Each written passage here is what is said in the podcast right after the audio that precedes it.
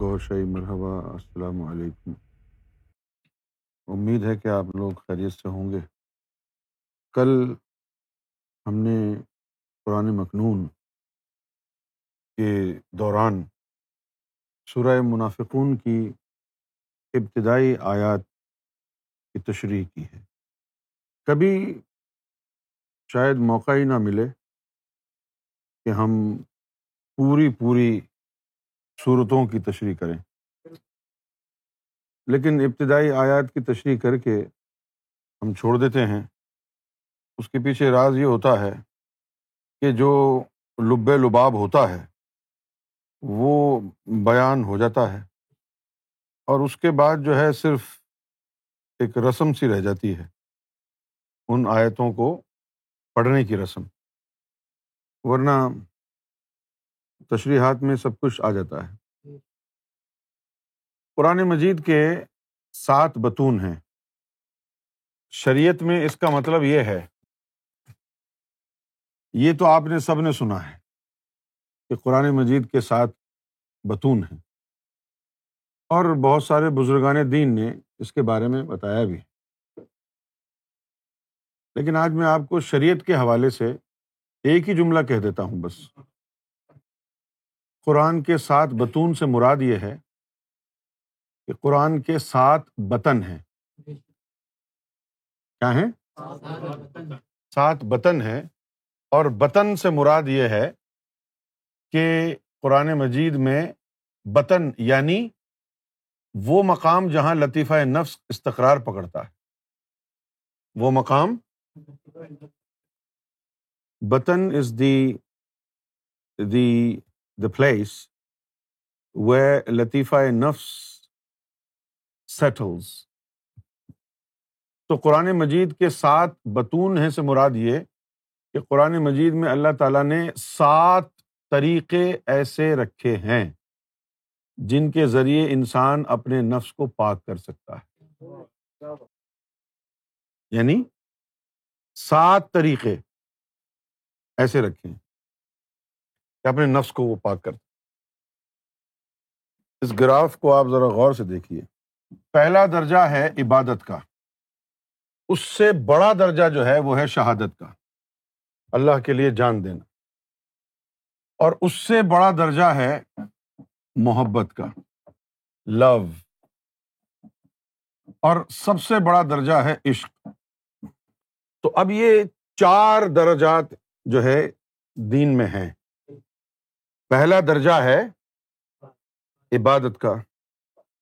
There are four stages in the religion the first stage is worship you worship God and that's the lowest نا if you worship God you are at the lowest rank you are at the lowest of servitude to God and those who don't even worship they are unclassified نہ تین میں نہ تیرہ میں۔ سمجھ گئے؟ تو پہلا درجہ ہے عبادت کا۔ اور دوسرا درجہ ہے شہادت کا۔ کہ جو اللہ کے نام پر اپنی جان کا نذرانہ پیش کر دیں، تو عبادت والوں کو بھی وہ مقام نہیں ملتا جو شہیدوں کو مل جاتا ہے۔ جب کوئی اللہ کی راہ میں اپنی جان کا نذرانہ پیش کرتا ہے جامع شہادت نوش کرتا ہے تو جب اس کا خون ٹپک رہا ہوتا ہے تو اس وقت اللہ اس کے سارے گناہ معاف کر دیتا ہے۔ اس کے سارے گناہ معاف کر دیتا تو جو درجۂ شہادت پر فائز ہو گئے ان کا مقام عابدوں سے بڑا ہے۔ شہیدوں کا مقام عابدوں سے بڑا ہے۔ اور اس کے بعد جن لوگوں نے اپنے دلوں کو باطنی علم کے ذریعے بیدار کر لیا اور اللہ کی محبت حاصل کر لی، ان کا درجہ عابدوں سے اور شہیدوں سے بھی بڑا ہے۔ ان کا درجہ عابدوں سے بھی بڑا ہے اور شہیدوں سے بھی بڑا ہے۔ جن کے دلوں میں اللہ کی محبت آ گئی، یہ مذہب کا نچوڑ ہے۔ یہ کیا ہے؟ یہ مذہب کا نچوڑ ہے۔ کیا ہے مذہب کا نچوڑ؟ اللہ کی محبت۔ کیا ہو گئی؟ مذہب کا نچوڑ۔ اتنی بات آپ کو سمجھ میں آ گئی ہے؟ اب ہم نے جو نفس کو پاک کرنے کا جو طریقہ اختیار کیا ہوا ہے، وہ قرآن مجید کے ساتوں بتون کا آخری بتن ہے۔ کیا ہے وہ؟ آخری بتن ہے۔ اب ہمارا طریقہ کیا ہے؟ نفس کو پاک کرنے کا۔ نفس کو پاک کرنے کے لیے، نفس کو پاک کرنے کے لیے زیادہ تر اولیا اکرام نے فقرا نے عبادت اختیار کی۔ مشقت، شدت عبادت اختیار کی۔ سمجھ میں آ گئی یہ بات؟ ہم نے جو طریقہ اختیار کیا ہے نفس کو پاک کرنے کا، ہم نے کہا ہے کہ پہلے اس کو اللہ کی محبت سکھا دیتے ہیں۔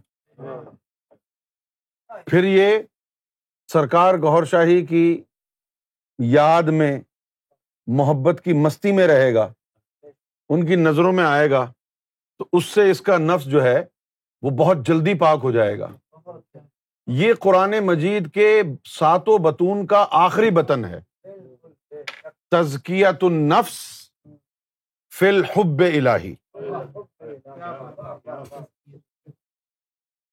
کیا کہا ہے؟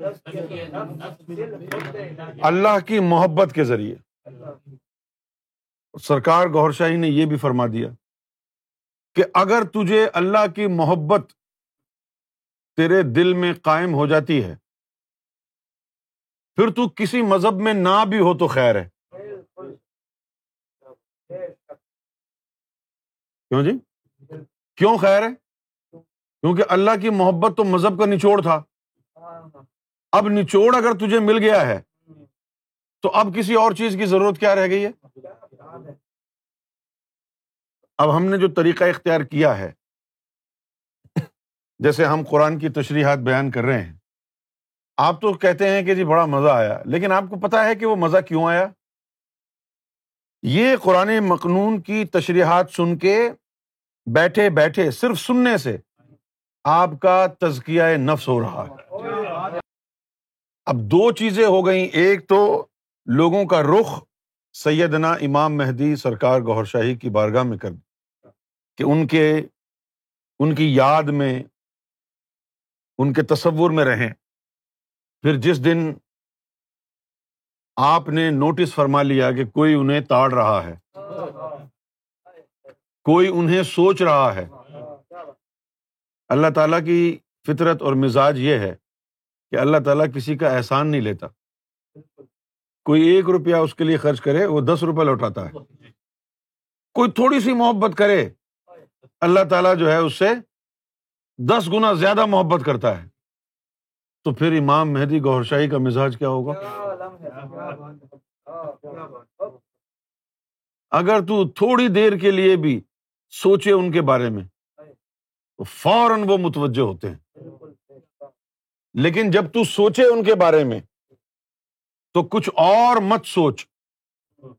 صرف یہ سوچ کہ بس مجھے سرکار مل جائے اس راستے میں کامیاب ہونا ہے تو دعا مانگنا چھوڑ دے۔ کچھ نہ مانگ۔ جب تو کچھ نہیں مانگے گا، ہو سکتا ہے وہ پوچھے کہ اسے چاہیے کیا؟ لالچی تو نہیں لگتا۔ دنیا نہیں مانگ رہا۔ کچھ نہیں مانگ رہا، کیا چاہتا ہے یہ؟ اور پھر جب اس کو یہ پیغام ملے گا کہ یہ تجھے چاہتا ہے، صرف یہ سننا ہی اس کے لیے بہت بڑی بات ہے۔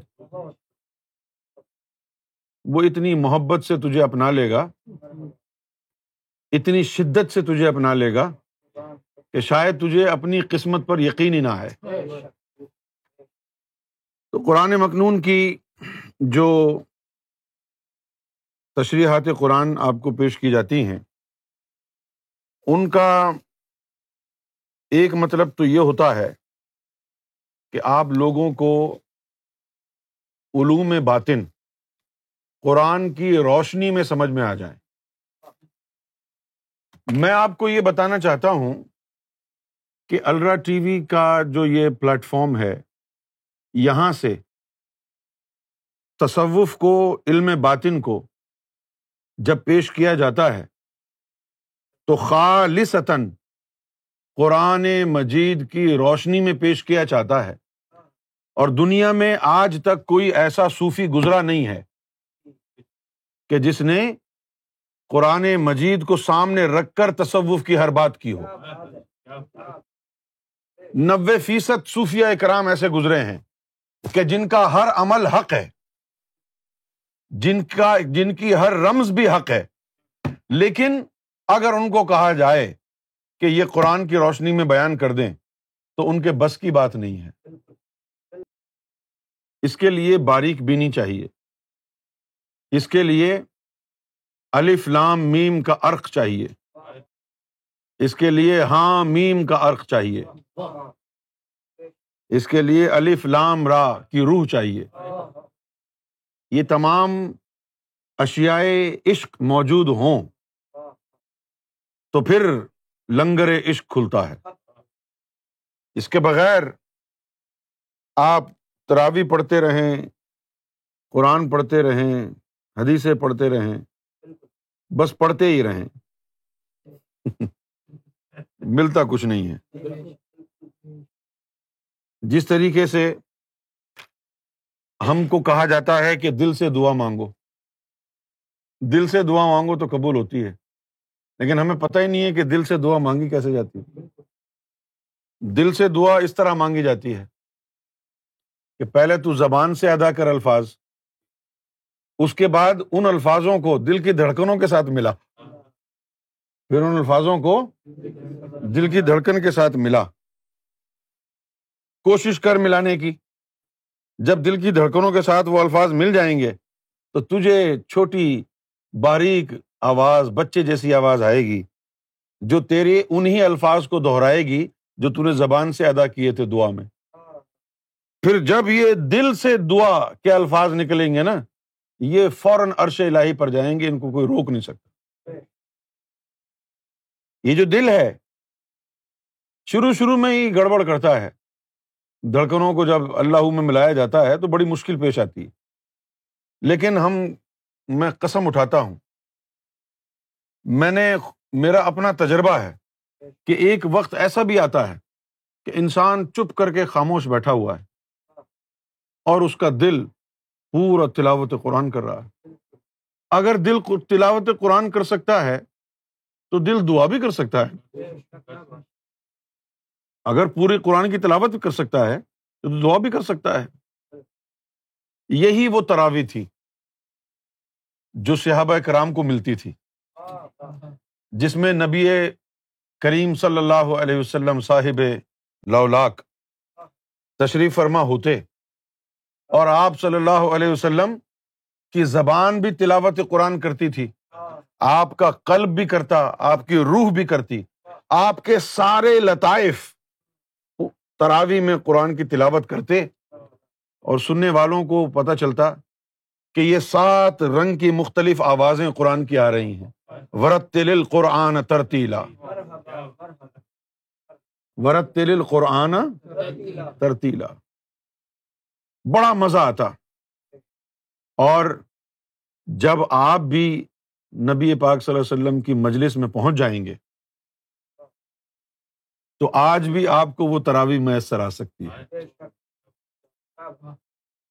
آج بھی وہ مزہ، وہ کیف، وہ سرور، آج بھی مزہ وہ آ سکتا ہے۔ جو مزہ مولا علی نے چکھا۔ جو مزہ سیدنا ابو بکر صدیق رضی اللہ تعالی انہوں نے چکھا۔ جو مزہ دیگر اس شاخان رسول صلی اللہ علیہ وسلم نے آپ صلی اللہ وسلم کی مجلس میں موجود ہوتے ہوئے چکھا۔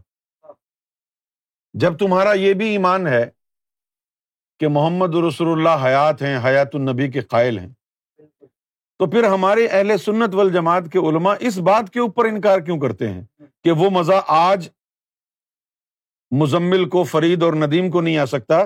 وہ مزہ صرف مولا علی اور ابو بکر صدیق اور عثمان کے لیے تھا۔ حیات النبی کے قائل ہو تو اس بات کے قائل کیوں نہیں کہ جو کل تک مزہ تھا وہ آج بھی ہے؟ جب واقعہ کربلا ہو گیا تو یزید نے اپنی فوج کو مدینہ پر چڑھائی کرنے کے لیے بھیجا۔ اس مردود نے مدینے پر چڑھائی کی اور انہوں نے مسجد نبوی کی بے حرمتی کی۔ وہاں اپنے گھوڑے باندھے۔ حضور کے ایک صحابی تھے۔ انہوں نے کہا کہ اس وقت میں مسجد نبوی میں تھا، جب یہ یزید کی فوج آئی تو میں چھپ گیا خوف کے مارے۔ اور تین دن تک وہاں چھپا رہا۔ نہ کوئی جماعت ہوئی، نہ آزان ہوئی نبی پاک صلی اللہ علیہ وسلم کی مسجد میں۔ لیکن اس نے کہا کہ جب آزان کا وقت آتا تو پھر قبر انور سے آزان کی آواز آتی، تلاوت قرآن کی آواز آتی، نماز پڑھنے کی آواز آتی۔ وہ آج بھی موجود ہے صحبت مصطفیٰ۔ بس صرف ہمیں سیدنا امام مہدی گور شاہی کے عطا کردہ علم کے ذریعے اپنے نفوس کو پاک کرنا ہے۔ اپنے قلب کو پاک کرنا ہے اور اس مجلس میں پہنچ جانا ہے۔